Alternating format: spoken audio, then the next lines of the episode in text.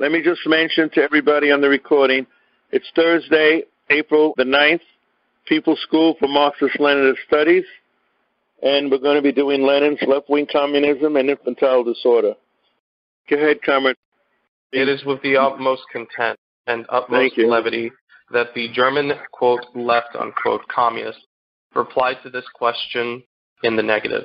Their arguments, in the passage quoted above, we read, quote, all reversion to parliamentary forms of struggle, which have become historically and politically obsolete, must be emphatically rejected. This is said with ridiculous pretentiousness and is patently wrong. Quote, reversion, unquote, to parliamentarianism, forsooth. Perhaps there is already a Soviet republic in Germany. It does not look like it. How then can one speak of, quote, reversion, unquote? Is this not an empty phrase? Parliamentarianism has become, quote, historically obsolete, end quote. That is true in the propaganda sense. However, everybody knows that this is still a far cry from overcoming it in practice. Capitalism could have been declared and with full justice to be, quote, historically obsolete, end quote, many decades ago. But that does not at all remove the need for a very long and very persistent struggle on the basis of capitalism. Parliamentarianism is, quote, historically obsolete unquote, from the standpoint of world history, i.e., the era of bourgeois parliamentarianism is over and the era of the proletarian dictatorship has begun. That is uncontestable. The world history is counted in decades. 10 or 20 years earlier or later makes no difference when measured with the yardstick of world history. From the standpoint of world history, it is a trifle that cannot be considered even approximately but for that very reason, it is a glaring theoretical error to apply the yardstick of world history to practical politics. Is parliamentarianism, quote, politically obsolete, unquote? That is quite a different matter. If that were true, the position of the, quote, lefts, unquote, would be a strong one. But it has to be proved by a most searching analysis, and the, quote, lefts unquote, do not even know how to approach the matter. In the, quote, thesis on parliamentarianism, unquote, published in the Bulletin of the Provisional Bureau in Amsterdam of the Communist International, number one, February 1920, and obviously expressing the Dutch left or left Dutch strivings, the analysis, as we shall see, is also hopelessly poor. Okay, thank you. We'll stop right there. And I'm just going to translate what this long paragraph, what Lenin is saying, in two sentences. There are those in the left movement today, anarchists and others, even some people in the left itself, who say, let's not waste time with elections. It's a waste of time. Don't get involved with the bourgeois parliaments in our countries. Well, Lenin is attacking that idea. He's saying it's ridiculous and he's deliberately talking to the groups in Germany which were called left communists. What he's saying here is that, like the book called The Bolsheviks and the Tsarist Duma by Badaev, it says that we have to. We have no choice. We have to get involved with parliamentarianism. And the reason is not to win elections. The reason is to use it as a platform. When everybody in the society is listening to those running for office, we use it as a way to explain how Bolsheviks look at the issue about capitalism and how we should replace capitalism with socialism. So we use it as a platform. Now, are there any comments on what was just read? The CPUSA used to run candidates. Why isn't uh, we running a candidate president for the Good president? question. Answer. When the CP ran a candidate, they had 25,000 members. They had an apparatus. They had, I would say at that time, they probably had what they have now, $10 million in the Treasury. They could have done it. We started in 2012. I want everyone to know this as a pre-party formation. At 2015, we became a party. 2016, our first Congress. So we're nowhere near where they were then. Just a statement. I think that this was written over 100 years ago, actually 101 years ago, but it is still relevant. This is what we need to do in our country, as mentioned, is to run people, and not necessarily for president, but when he says parliament, what I wanted to do was translate, because this is written for Europeans. They call it parliament, but over here it's Congress. We would like to have people in Congress eventually. Not that we're going to change the system, but it's to get our message out. And then the final point, just to sum it up, for example, in Greece, they have their party. Their party is big. They get like 230,000 votes, 300,000 votes. They have multiple parliament members. And I just want to mention that one, a female, I forget her name, she got slapped on TV. So I just want to mention that. We will get to this point, and it's an ultra left point to attack participating in Congress. To give people an example of what Angela was talking about, is that if you look at either the Tea Party historically or the Bernie Sanders campaign, you can have a politician or a faction that really spreads an idea within the populace, even if they lose an election. Because in both cases, the Tea Party caused a wave of Republicans to identify as libertarians, and Bernie Sanders spreads a kind of consciousness about universal health care, even if he's wrong about basically everything. That's all I wanted to say. Thank you. Besides uh, participating in elections, serving the function as a platform for spreading our ideas, I thought there was another function of trying to help the worker get as many changes as possible in this time period before socialism. Isn't that also a purpose for participating in elections? The answer to your question is yes. The short answer is yes. That's what we do. We fight for reforms. That's why we fight for legislation and things that are oriented for workers. Social Security is the best example I know of. Maintaining the VA health system as a public health system is another.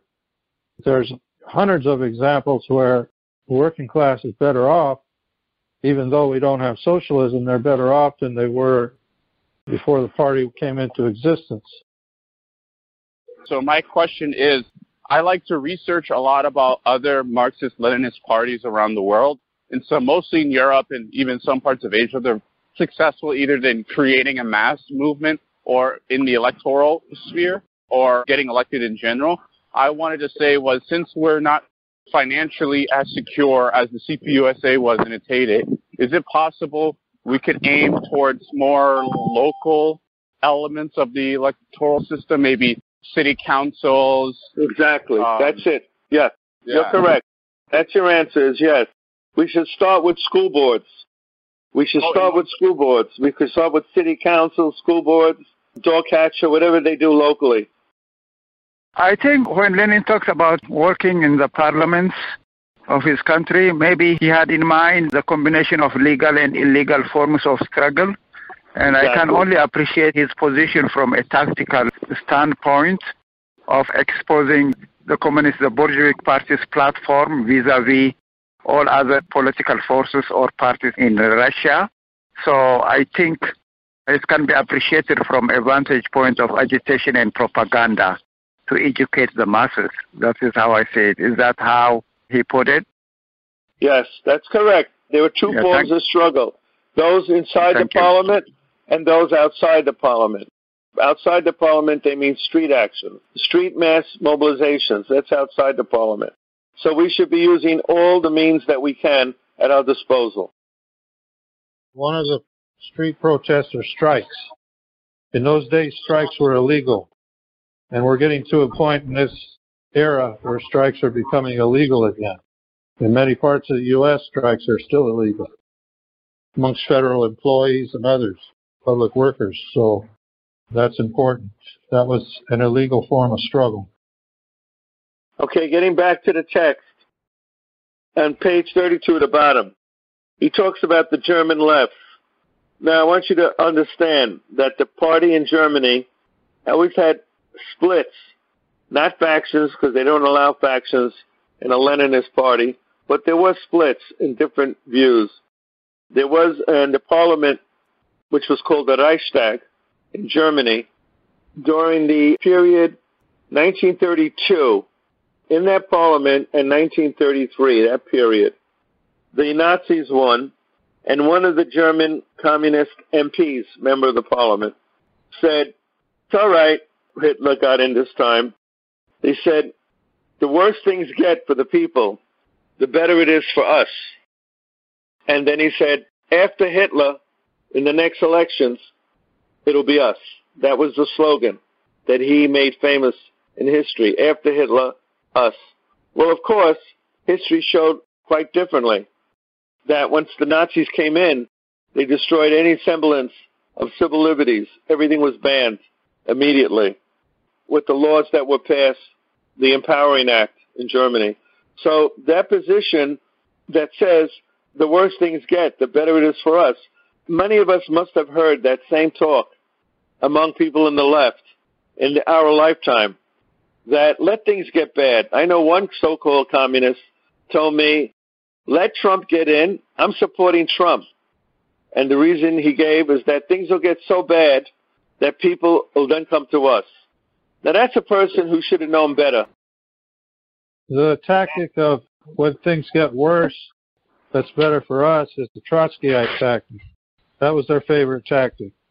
That's what they believe. They believe that things should get worse for the working class in order for the working class to rebel. Thank you. By the way, adding to that, a Maoist ex friend of mine had the same opinion. Let things get bad because it is an acceleration way of working.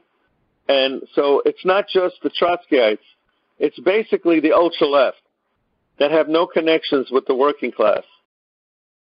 In a way, this German comrade was right. But the issue with how he was right is it's like a monkey's paw way of being right.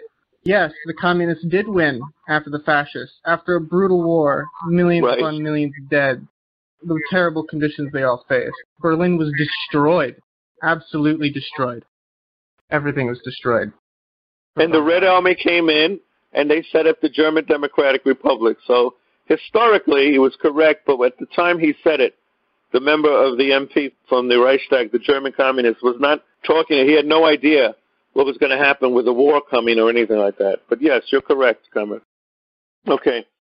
In the first place, contrary to the opinion of such outstanding political leaders like Rosa Luxemburg, Karl Liebknecht, the German quote unquote lefts, as we know, considered parliamentarism, quote, politically obsolete even in January 1919. Now that's important. January 1919. We know that the so-called lefts were mistaken. This fact alone utterly destroys, in one single stroke, the proposition that the lefts had that parliamentarianism is, quote, politically obsolete. It is for the, quote, lefts to prove why, why that their error that was indisputable at the time is no longer an error. they do not and cannot produce not one shred of evidence. A political party's attitude towards their own mistakes, this is important. A political party's attitude towards their own mistakes is one of the most important and surest ways of judging how a party is and how it fulfills its obligations towards its class and the working people in general. So what Lenin is talking about here is criticism and self-criticism. A party has to be able to look at its mistakes and criticize it and find out a way to correct that. That's what Lenin is talking about there. Analyzing the conditions that have led up to those mistakes and trashing out the means of its own rectification. That is the hallmark of a serious party. That is how a party should perform its duties. And it's how it should educate and train its class. And then the masses. By failing to fulfill this utmost duty of criticism and self-criticism, and give the utmost attention and consideration to the study of their era, the so-called lefts in Germany and in Holland at the time proved that they are not a party of a class, but in reality a party of a circle. Not a party of masses of people, but in reality a group of intellectuals and of very few workers who try to ape the worst features of intellectualism. And look around you today, comrades, look around you today, and those groups and individuals in the left, whether on the internet or off, who are always pitting themselves against working class parties, especially the Communist Party. Just notice it. They're all intellectuals. They're all hyped up with their own so-called what they are. Just notice that. Any questions on what I said? What should the party's position towards intellectuals be, and how could the party, or is it even necessary for the party to sort of engage with the intelligentsia? I'll give you my experience. There are different types of intellectuals. Under socialism, you have a certain type of intellectual. That kind of intellectual we can work with. They're building socialism in a socialist society. Under capitalism, my experience with intellectuals is that they're a roadblock. They are a roadblock. They stop us from doing anything that has to do with the working class because they intellectualize. They become what we call armchair revolutionaries. That's my experience. Page 34, the bottom. The conclusion which follows from this is absolutely incontrovertible. It has been proved that far from causing harm to the revolutionary proletariat, participation in a bourgeois democratic parliament, even a few weeks before the victory of a Soviet republic, and even after such a victory, actually helps that proletariat to prove to the backward masses why such parliaments deserve to be done away with. It facilitates their successful dissolution and helps to make bourgeois parliamentarianism, quote, politically obsolete, unquote. To ignore this experience while at the same time claiming affiliation to the Communist Internationale, which must work out its tactics internationally, not as narrow or exclusive national tactics, but as international tactics, means committing a gross error and actually abandoning internationalism in deed, while recognizing it in word. Thank you. Let's stop right there. It's an important section that was mentioned by Lenin. Everyone should listen to this. Very important. It could only mean what he says. He said, while at the same time claiming affiliation to the Communist International, which is a common term. That's what it was called. And the job is to work out our tactics internationally, not nationally. Not as narrow or exclusively national tactics, but as part of an international tactic. That's a very important statement. Very important statement because it puts the spotlight on what it means to be a communist. That it means internationally we work together for a certain goal. Each section has to be part and agree with what the international agrees with so that we can work out this plan. This was not done after World War II. The Comintern was dissolved in 1943. The war ended in 45. So from then on, we were working as individual parties, trying to talk to each other as Moscow as our center, but having it much more difficult because we didn't have the organizational structure and how we ran each other as the Comintern does. I think that's very important because this, to me, this is the beginning of problems we've had later on in the international communist movement with different parties going their own way and not working together. Let's go to page 35. We Bolsheviks participated in the most counter-revolutionary parliaments, and experience has shown that this participation was not only useful, but indispensable to the party of the revolutionary proletariat. After the first bourgeois revolution in Russia, 1905, so as to pave the way for the second bourgeois revolution of February 1917, and then for the socialist revolution of October 1917. In the second place, this sentence is amazingly illogical. If a parliament becomes an organ and a quote unquote center, in reality, it never has been and never can be a quote unquote center, but that is by the way of counter revolution. While the workers are building up the instruments of their power in the form of Soviets, then it follows that the workers must prepare ideologically, politically, and technically for the struggle of the Soviets against Parliament, for the dispersal of Parliament by the Soviets. But it does not at all follow that this dispersal is hindered or is not facilitated by the presence of a Soviet opposition within the counter-revolutionary parliament.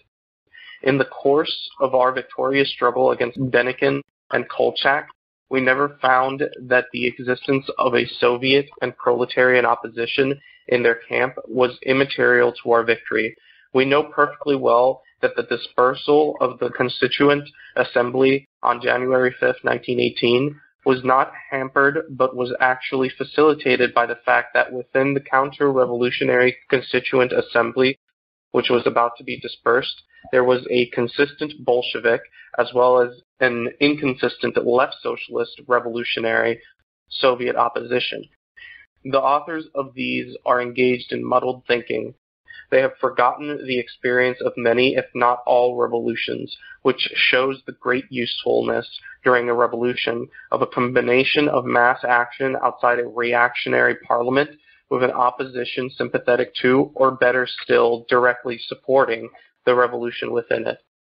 The Dutch and the quote unquote less in general argue in this respect, like doctrinaires of the revolution, who have never taken part in a real revolution, have never given thought to the history of revolution, or have naively mistaken subjective quote unquote rejection of a reactionary institution for its actual destruction by the combined operations of a number of objective factors, the surest way of discrediting and damaging a new political and not only political idea is to reduce it to absurdity on the plea of defending it. For any truth, if quote unquote overdone, as Dietzgen Sr. put it, if exaggerated or if carried beyond the limits of its actual applicability, can be reduced to an absurdity and is even bound to become an absurdity under these conditions. That is just the kind of disservice the Dutch and German lefts are rendering to the new truth of the Soviet form of government being superior to bourgeois democratic parliaments.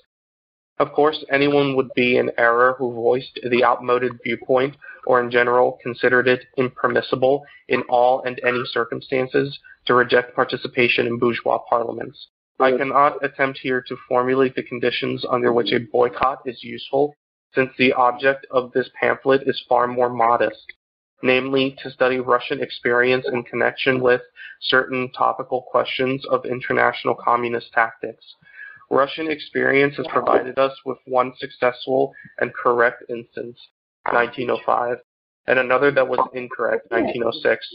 Of the use of a boycott by the Bolsheviks, analyzing the first case, we see we succeeded oh, in preventing a reactionary government from convening a reactionary parliament in a situation in which extra parliamentary revolutionary mass action, strike in particular, was developing at great speed, when not a single section of the proletariat and the peasantry could support the reactionary government in any way, and when the revolutionary proletariat was gaining influence over the backward masses through the strike struggle and through the agrarian movement. Let's stop right there, comrade. As comrade was reading this, and I saw the word constituent assembly. And I said, where did I hear that word within the last year or two? And guess what came to mind? Venezuela. Let's go back to see what happened in Venezuela. The parliament was controlled by the counter revolutionaries. The government and the people set up a constituent assembly. Very similar to what happened. And I'm wondering if Chavez and other forces whoever was working with them did not understand this historical situation and tried to compare it what happened in Venezuela as far as the struggle between the parliament and the constituent assembly. I want to mention the same theory Lenin applied for the trade unions. Reactionary trade unions. We should work inside them because that's where the working class is. Work inside them to change them. I'm going to open it up here. What's our stance on voting for bourgeois candidates in our electoral system? Okay, the answer to that is the party program. It's in the Constitution and the program. It's called the three legged stool. You have a stool that you put your foot on to rest. It has three legs. The first leg is running candidates under the party name. That's the first one. If we can't do that for various reasons, we go to the second leg of the stool. The second leg of the stool is running coalition candidates with other groups that are outside the Democratic and Republican Party, that are outside the bourgeois parties. That means we can run under the name MPD. We can run with an organization, and we've done this in New York, tenants' rights organization, unemployed organization. We ran a front called People Before Profits. I worked in that. We ran Jarvis Tyner as the governor of the state, and this guy McDonald. He, he was ran, mayor of New York. He was mayor. Mayor of New York. Thank you, comrade. Thank you. You worked with me on that. That's right. It was mayor. So that's the second leg. The third leg is there are times, and this is what separates us from the ultras. There are times when someone's running under a major party, but their positions are different than the party itself. Their positions tend to support anti-imperialist work, or their positions are very pro-working class, anti-racist. By when they talk, you know who we're talking about. There was one guy, his name was Kucinich. In the past, Ed and I both worked on that campaign, and others did. In the Kucinich campaign, he was from Cleveland, Ohio, or something like that, and he had been the mayor. And he was involved with taking the electric company and putting it under the public, not like Con Edison where it's private, but actually having a nationalization of it. He called for a Department of Peace that would replace the War Department. So there are times, there are cases where we can work with someone. Whether or not it's good to officially endorse somebody, I think is negative right now. The bourgeoisie would use that endorsement. Behind the scenes, we can work with that candidate. I hope I gave you the answer, comrades. In addition to exposing people to socialist politics, I wanted to point out that elections are also a way to test leadership for the effectiveness and to train leadership to deal with complicated and intricate tasks of campaigning. That was mentioned at the end of this section, so I just wanted to point that out. Yeah, thank you. That's very important. Right. Okay. Thank you, comrades. Good night.